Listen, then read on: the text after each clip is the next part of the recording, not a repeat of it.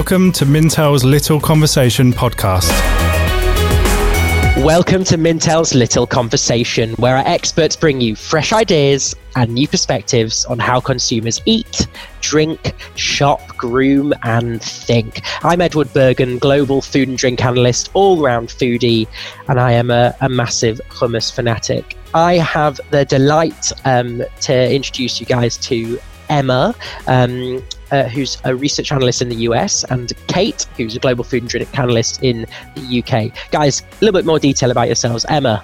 Yeah, uh, I am on the Mintel Scout team, so I specifically study uh, food and drink startups. Awesome. And Kate. Hi, guys. So um, I'm in Mintel as a global food and drink analyst. and I used to work on various brands and um, I studied linguistics Mm, which might come in handy for today's topic. um, this is actually a topic that Emma um, came up with that um, I think is absolutely fascinating. And, and then Kate jumped for joy when she heard that we were going to talk about this one.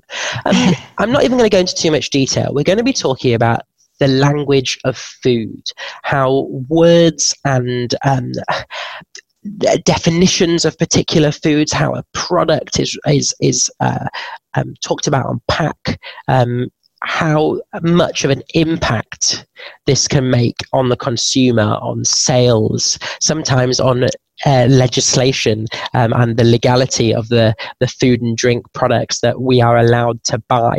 That's as much as I'm going to say. Emma, can you just give us a bit more of a rundown on why the language of food? Yeah, absolutely. Um, so, because I work with food and drink startups in particular, I see a lot of uh, really interesting innovation, um, particularly in the plant based and uh, free from options. Um, but all of that, that world is dealing with what to call themselves right now um, and trying to be uh, regulatorily responsible, um, but also make sure that the names are something that people would want to eat. Um, so, like an example from a long time ago and a different world um, is okay. that uh, avocados used to be called alligator pears. Um, and they weren't selling at all because they were called alligator pears, which is a silly name. and then the avocado people got together and decided to rebrand and call themselves avocados. And now they sell very, very well. I feel like this is something we're going to have to Wikipedia and go into, unless you know exactly why they went for the Avo. Um, uh, it, I love it. So it's just the simplicity of a name change for something to effectively become the product of 2016 um, that took the world by storm um, as being the millennial product um, through a simple change like that. Yeah, absolutely. And it's it's something it's something that um, uh, like I said, we're seeing it in plant based and like lab grown meats. Um, no one wants to buy something called a lab grown meat. But when it comes down to it, that is one of the alternatives that vegans in particular are looking for. Um, so figuring out what to call it so that it's accurate and it's safe, but also that consumers will actually want to buy it um, has been a, an interesting challenge and one that startups in particular can't afford to get wrong because they don't they, they don't have the yeah, extra funds. The whole business is based on that immediate response just from seeing their pack without that advertising, without that marketing to help the consumer. It's all about that first message message. So it makes absolute sense. Kate, do you have any bills? Do you have anything that why you chose to join us for this one? Yeah, so I just um I think language is so fascinating. And in food, you know, it's something we obviously all consume every day, that goes without saying. Um, language is something we often don't necessarily think about too much, but the impact that language can have on the foods we, we choose to eat and the foods we choose to incorporate into our routines and our diets, as Emma was just saying, um, can be really impactful. And I just think that's really fascinating it's amazing. I think uh, one thing we wanted to do on this pod when we were having a chat about it beforehand is sometimes it's the simplicity of naming something correctly, but sometimes we're going to get into um, some of those legal issues. Now, what we thought we'd do though, the best way to tackle this one is to effectively work through some really great case studies. Um, and think about you know when brands have have have used certain types of language in the past um, when it hasn't worked and when it has worked and why they've needed to do it. And then maybe at the end we'll maybe think about some of those recommendations on if you are a budding startup and you're listening to our podcast. And hopefully you are because that's really exciting um, that you'll get a little bit of advice from us um, and maybe some recommendations. But um, have you got some some case studies you've seen um, over the past few years that that really make this topic great for you? Yeah, my favorite one is actually very very recent. Um, there's a, a, brand called Perfect Day, um, and they technically did have an ice cream launch, but it was just one day, and then they sold out right away. Uh, but what they're doing is they're they're making uh, flora based dairy protein is what they're trying to get people to call it. Um, but it's protein that is made without, uh, like a dairy protein that's made without animals at all. Um, and so, so trying to convince consumers to eat this and to understand, like wrap their heads around what it is, has been, I can only imagine, a huge challenge for them um, especially since in grocery stores, uh, things like this are still labeled as non animal whey protein, which isn't nearly as fun or. I just wanted to say, I think that's a really interesting example. And, you know, when you say, what did you say, non animal whey protein, protein yeah. it's really not very enticing for a consumer, is it? Um, I was thinking about this one um, before, and um, I think Quorn have actually done a really nice job here. So if you think Quorn, a really long established meat substitute, what they've essentially done is given a brand name to that substitute. Um, and I guess that's that's kind of what Perfect Day are looking to do in a sense. They're trying to really um, re, re rebrand and rename that particular type of protein. Yeah, absolutely. What have they um, made so far? So perfect. Day said is it was ice cream. Or what, are there anything else? Yeah. With, um... So so the only thing that they have specifically sold is ice cream. Um, right now, it seems like they're trying to partner up with other uh, food and drink companies that are trying to be vegan um, mm. or non-animal um, and and sell the proteins themselves to these companies. And I think one thing that Perfect Day has done pretty a pretty good job of. Um, if you go on their website, they they explain um, the process of making the flora-based dairy protein. Um, so they really walk the consumer why through why it's called exactly what it is, and you come out the other end thinking, yeah, that's obvious. The only obvious name for that, of course, that's what it should be called. Which is kind of what you want to get the consumer to. But the education thing is maybe taking longer than it should to be really um, uh, effective and, and and make them the money that they need to make right away. Um, which is why it's important that they're partnering up with other companies. So that there's no dairy whatsoever in this product. So it is a it is a dairy protein, but it's a dairy protein made with no cows. So think of it as dairy with just just no animals are used. what what what is it then? This is this it, is why it's so interesting. Exactly. Yeah. So it's a, it's a and it's because it's brand new, right? So the potential mm-hmm. for what uh, we could perceive it as could it could change on a dime.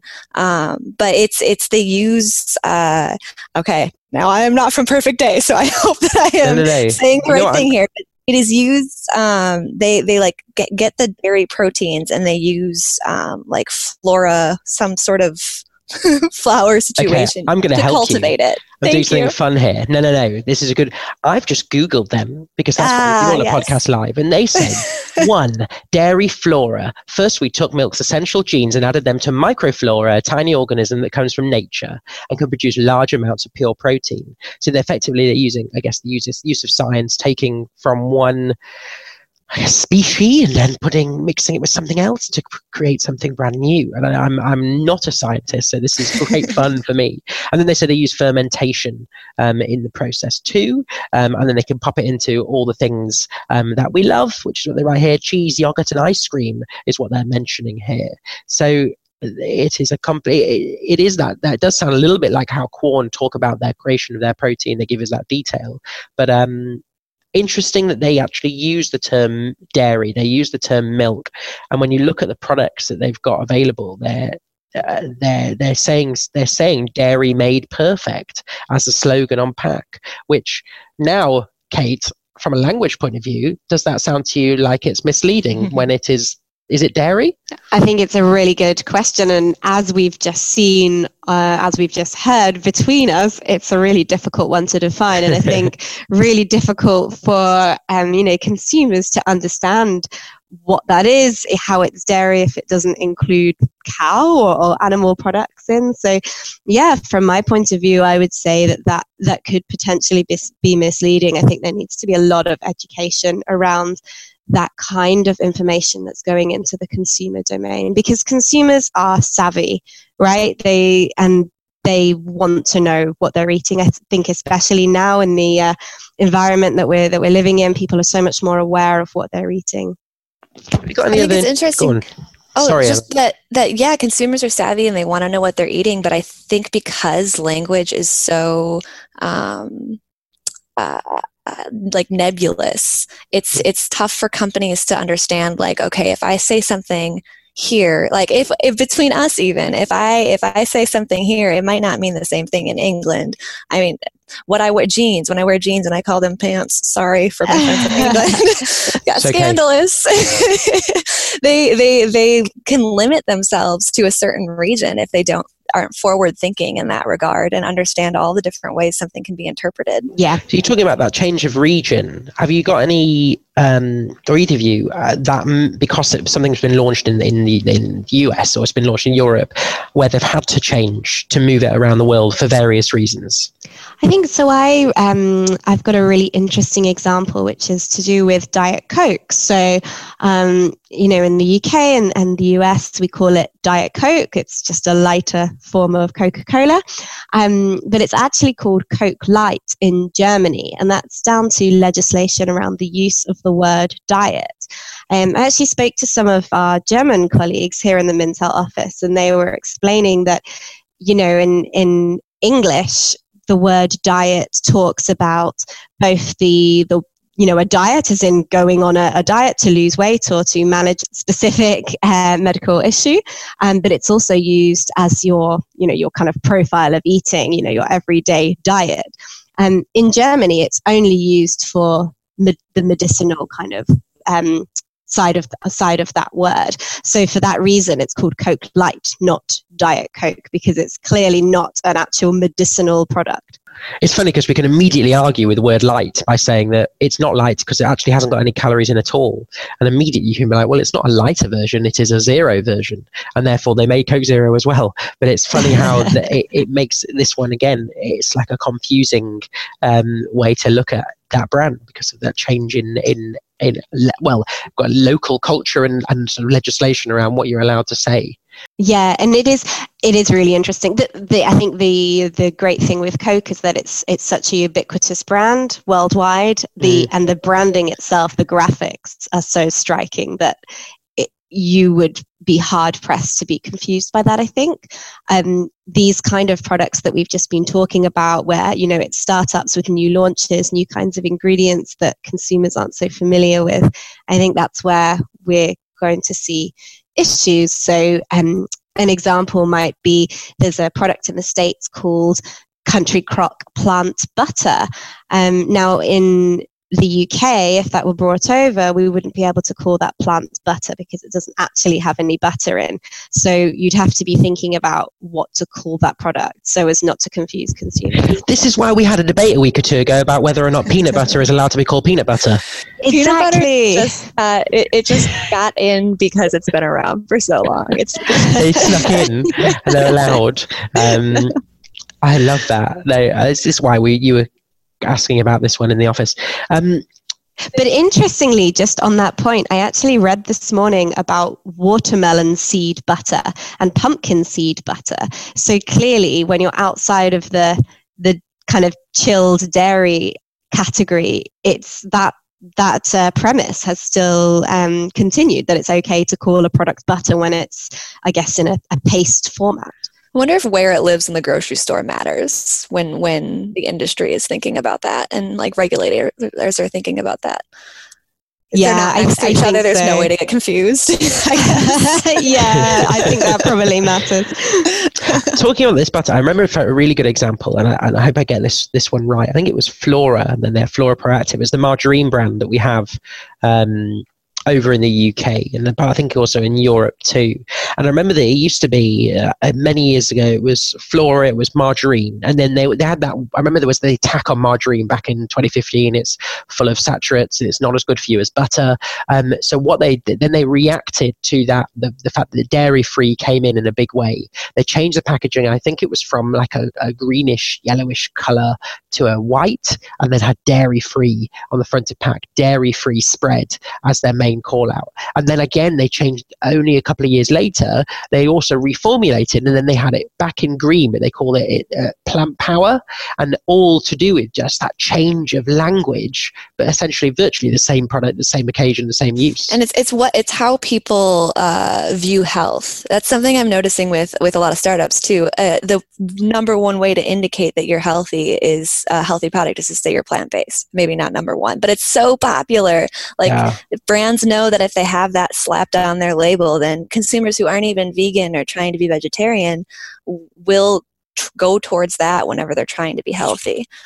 Um, which actually uh, Lavva another another case study that i was thinking about mm. um, uh, it did something similar where they they changed their it's a, it's a yogurt a vegan yogurt company and they changed their packaging so that it said fewer things on pack. Um, so they they used to mention um, whole food, plant based, dairy free, uh, live culture, um, no sugar added. And now they've trimmed that down to plant-based, dairy-free, no sugar, and they they don't talk about the pili nut anymore, which is what it's based off of, because no one knows what the pili nut is. there's, no point, there's no point mentioning it. Stick it in an no. ingredients list. It doesn't matter. No, it's great that they're using it. That's fantastic. But they they the rebrand to not use it is smart because we don't need consumers don't like to be confused about what something is before they buy it. it reminds me of going back to the avocado, a really funny launch a few years ago, where um, you know there's all this attack on claims about health, and and there was some potato chip brands that basically just wrote avocado oil and in very small writing underneath potato chips, and um, just using that the term avocado oil because it's so trendy as the headline when actually it is essentially a fried potato product. Um, but they're they're giving an aura of health by just calling out the ingredient. I'm sure you can do the same with many other vegetables and fruits just by writing it on the pack in a big writing. You can get people get very excited because they think it's a, you know, they remember they used the word superfood for many years in a big way. Um, whether mm-hmm. it doesn't matter if it was healthy or not, it was the use of the word was a, a call to arms for the consumer. Absolutely. Absolutely. It's, it's less about what the, the product is um, and more what what that means to the consumer. Um, which plant based, I mean, what we're seeing with the the plant based burgers that have all just recently launched is is the conversation is starting now about how okay, so if it's plant based, does that mean these burgers are healthy? Because I don't know that that means those burgers are healthy. And consumers are kind of contradictory about it too. I think in um, our one of our plant based or, or plant protein reports um, talks about how the people believe that uh, processed foods are um, uh, less healthy, but they also want more plant-based things, and they don't really they're not sure like which is which. And when a plant-based food is really processed, does that mean it's still healthy? Like there's no consensus on that right now. The topic of processed food is a really difficult one for consumers to get their head around as they uh, want to be eating healthily, but it, it is difficult to know what's right. Um, I think equally, uh, plant based burgers, for example, if they are processed and they're not super, super healthy, that's, that's okay. You know, people yes. go to Burger King for a treat, they go for comfort food. Um, you know, there's, there's a kind of trend about dirty vegan food. you know, there's lots of uh, diners, for example, offering what might be called dirty vegan food. And that's the idea that just because it's plant based, it doesn't have to be satisfying and comforting. So um, I think it's I think it's okay if it's not 100. As long as they communicate it, as long as they say, because that's where the big challenge here. That plant based often is used as a as a term to say we're healthy. Look at me, we're plant based, and um, I think that's the big challenge here. The use of that language effectively means healthy to consumers. So I, I it's a tightrope. Yeah, absolutely. I, I just um, read an article recently about uh, the FDA is thinking about redefining um, what healthy means or, or getting a definition for it. It hasn't been looked at in many, many, many years. Um, but I think it's an impossible task. like, like you can define plant based and you can define all these more specific things, but you look at healthy and it's so unique to each individual, and people are so they mm people don't have the education necessarily that they need. Like we're lucky in that we're in the food world. So I can look at a plant based thing and be a little bit more skeptical of it. But I think when you're not surrounded in it, when you're not uh, entrenched in studying food and drink startups, uh, it, it's not as obvious that these things don't mean healthy, and it's yeah. not as obvious what healthy means. I love the fact that plant based was even coined, you know, in the last few years because originally it was the fact that it was the vegan trend, um, and it was all about vegans, and the media were talking about the vegans, the vegans, the vegans, and the vegans are just enjoying the ride because actually there's not a huge amount more vegans out there.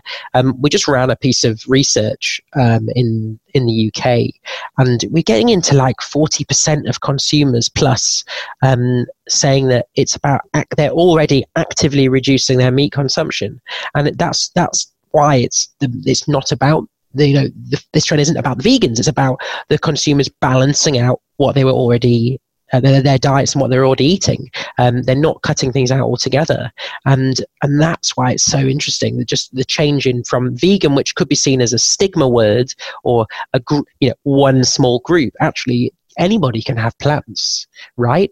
And I think that's been really interesting change of language that's being used. And I guess that's um, that kind of change in consumer behavior. It's why there's so many vegan products that um, you know kind of adapt existing meat products um, using kind of a vegan name, maybe sometimes even a bit of a pun. And we were speaking about this before, I think, Emma, weren't we? And debating whether whether those kind of puns and gimmicky names are actually suitable for for making this a long-term, uh, long-term kind of alternative. So um, I've seen examples like a, a plant-based chicken nugget line called Incogmeato, which is which is great. That's that's brilliant. I mean, I mean, I love it. it's, it's really funny. Um, and you've got you know vegan veganatoni for vegan panettone. So you know these are these are really great examples of products that are tailoring tailoring their ranges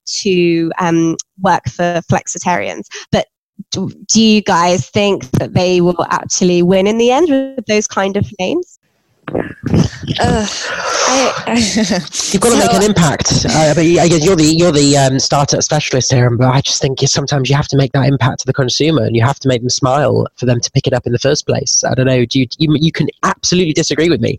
Um, what do you think? I don't. I don't disagree. Um, I think. I think making this, the consumer smile should always be a goal. I love that, um, uh, and I think. I think that is truly the way forward for um, reaching more people and, and bringing more people into plant based diets. I think in the long run, like in the short term, I think it's going to be really effective. In the long run, I think they're going to run into a lot of legislation about whether they're allowed to be called that and whether they're tricking the cons- consumer. Um, there was a podcast I was listening to the other day that talked about this woman who owned a restaurant that was very clearly a vegan restaurant. Like it was all over their sign that it was a vegan restaurant. And then they got, uh, um, caught up in some legal issues because their menu didn't state that things were vegan with each dish. But it's a vegan restaurant, so should they have to state that things are vegan yeah. with each dish? Because like there comes a time where if they say it on the product, everything is. It just should be simple. But yes, but it's. I, I think it's going to be. It's gonna. It's gonna come down to whether the dairy industry and the meat industry is like where are they going to bend and where are they going to finally say, you know what, this isn't a fight worth fighting, um, and now I'm going to stop and I'm going to start offering alternatives as well because it's clearly a good business opportunity. I, I remember the I think it's in France that they've actually banned the use of the word sausage or burger. Is it burger, burger and sausage to be allowed to be used for anything other than meat because they say it is misleading. Um, and like, when is a sausage a sausage? Is a sausage something that has to have meat in it? Probably originally, but actually for the consumer, is it uh, is a sausage that uh, in that I don't know how to describe it on a plate. The cylinder of stuffed inside some skin. I don't. What would you even just? I don't really want to use the term on a podcast because it could be quite rude, and this is a business podcast. Um, but you guys listening out there know what I mean. But that is a sausage to the consumer. It doesn't matter what it's stuffed with. So it's that question of is there a you know are we getting to a future now where things can be redefined? Can you have a rib made out of seitan um, which is a you know a plant-based uh, wheat-based protein? You know can we do that and still call it a rib I was thinking whilst you were talking out about the the burgers and sausages debate. In my mind, that really comes down to more of shape because we all know that burgers and sausages are uh, sausages in particular are maybe made up of lots of different things. Um, so in my mind, that's much more to do with with shape. And you know, there's been veggie burgers around for years. Um, like which were basically a round patty, whether made of beans or vegetables or whatever, that would just be an alternative. So, um, rib is a really interesting example because, yeah, absolutely, it's part of an animal. So, I suppose, would you then use it to uh, talk about a vegan or vegetarian product um, when it has that that shape at least and then maybe you're you're talking about your consumption occasion is dictated by the shape of the product. Yeah i it, and it's extra interesting when uh, regulators finally step into that conversation because so from for, as far as i know sausage and someone can check my etymology on this i no longer have a subscription to oed i may be wrong but i believe that sausage started out just meaning salted so it didn't necessarily so have to be ah. meat. It didn't necessarily, it just meant salted. And then it slowly morphed because so many people called salted meat sausage yeah. uh, that it slowly morphed into being what it is. I don't know that um, that evolution of language is quite as easy to see happen anymore just because things are recorded and, and regulators step in. Um, but DiGiorno, I think this was 2010, I'm not sure, it was a ways back, um, had wings spelt with a Z to get oh. around some of the ingredients that they had or did not have. Uh, and regulators did step in and they, they said, I wrote this down so I wouldn't forget it because it made me laugh. Um, they said it's a fanciful term on poultry product labeling, and they specified that it had to be white chicken and it can't actually contain any wing meat and no other misspellings on the packages were allowed. And I just, it's just like there's no consumer who's going to be walking through the store and think, "Ooh, I better, I better Google what the regulator said about this Z at the end of wings here," which is just brilliant. How did they come upon that? They, I, it's because you've got examples of cheese as well where it's maybe spelt with a Z E at the end, or instead of double E in the middle, it might be E A. And again, that feels misleading in the same in the same vein. But for the consumer, when we remember we're talking about one percent or like a small percent of the population that are actually vegan, for the majority of consumers, that's how they understand the world. And if you can make a product just easier for them to buy than giving it a completely different name and therefore they may not pick it up because they don't understand it, whose side are we on? Um, it's really, it's a really good debate. Um, because you know if you see a, there's a vegan cheese available and it's called cheese um, but it's you know full of great uh, nutrition but it maybe it hasn't isn't full of fat and also it obviously isn't uh, connected to animals in any shape or form but the consumer knows what to do with it um, they, they they see it on shelf they they understand it then if it's been given some other name um, it, it helps that sale. Um, so I, it's a it's a great debate. Um, I think it's going to be one the legislation and governments get involved, and they already are. Yeah, quite rightly, because you want to help consumers make informed choices. But I think you're you're absolutely right. For the the many many people who aren't strict vegans, it it doesn't necessarily come down to having wrong information. It, it's just about knowing what the product is, and ultimately, if that product is nutritious and uh, and you know can be used for the same occasions, great. So I think we're getting nearish to the end. Um, we ended up going from a start, which is talking about language and a few examples, building into this. It's actually become quite an interesting look at um, a very current example, which is plant based and vegan trend, because I guess that's where we're seeing this appearing the most. Um, but I wonder if each of you can maybe sign off our lovely pod with maybe something you expect to see in the future um, within this language of food? What should our listeners be looking out for when they go shopping? Um, I don't know, Emma. Do you want to do you want to give your final thoughts? I'm so tempted to start with what I hope for rather than what I expect because what I hope for is that there's going to be some brand that comes up with an innovation that is too good to ignore and they can name it something really awesome that's going to break the plant based and free from options out of the constrictions that they're in right now.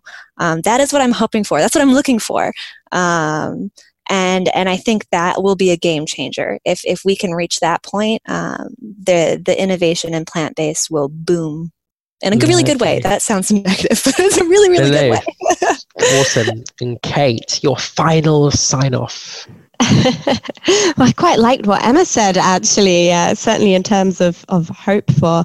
And I, you know, I think there's there's so many products that are trying to emulate something else, and therefore, because of legislation, can't put what they're trying to emulate on the packaging, and um, and it ends up being a bit confusing for the consumer. So, um, you know, if you take vegan butter, for example, you know, in the UK here, as I said, we can't say butter, um, but ultimately, you want to make it as easy as possible for the consumer to understand what they're buying. So, if legislation were able to take that into account and mm. ultimately just make it about the consumer's understanding of what is the usage occasion that they can use that product for, I think that would be fantastic. Awesome. And the thing I'm going to take away from this is when is a sausage really a sausage?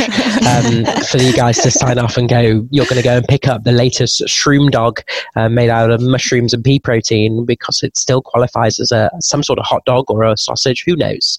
But um, as long as the food tastes good, that's okay with me. Um, so we're going to sign off and uh, I'm going to say very first before we before we do, I just want to say thank you to you guys. You have been awesome, and I hope you'll get onto some more of our uh, little conversation podcast in the future. have you enjoyed fun. yourselves? So much. I could talk about food language all day. Good. it's been great. um, so, to our listeners, thank you very much for listening. Um, seriously, please subscribe. Please rate and review the pods. Um, this is we're coming towards the end of our first series of Mintel Little Conversation, so it's really, Yay. really exciting. You can also get this, um, you can get it on Apple Podcasts, and obviously, you know, please subscribe, rate, and review. But also, you can get it on many other um, podcast platforms. So just look it up, and and you can find us. Um, if you want to know more about Mintel. Um, who we are, what we do, please head over to our website, mintel.com. Find us on all the social media platforms LinkedIn, Instagram, Twitter, Facebook. You can probably find these guys on social media as well. Depends if they want to be hounded about food language um, in their out of hours, but I'm sure they will because they love it. Um, but otherwise, uh, please catch us next week on Mintel's Little Conversation. Uh, thank you very much, guys. Thank you. Thank you.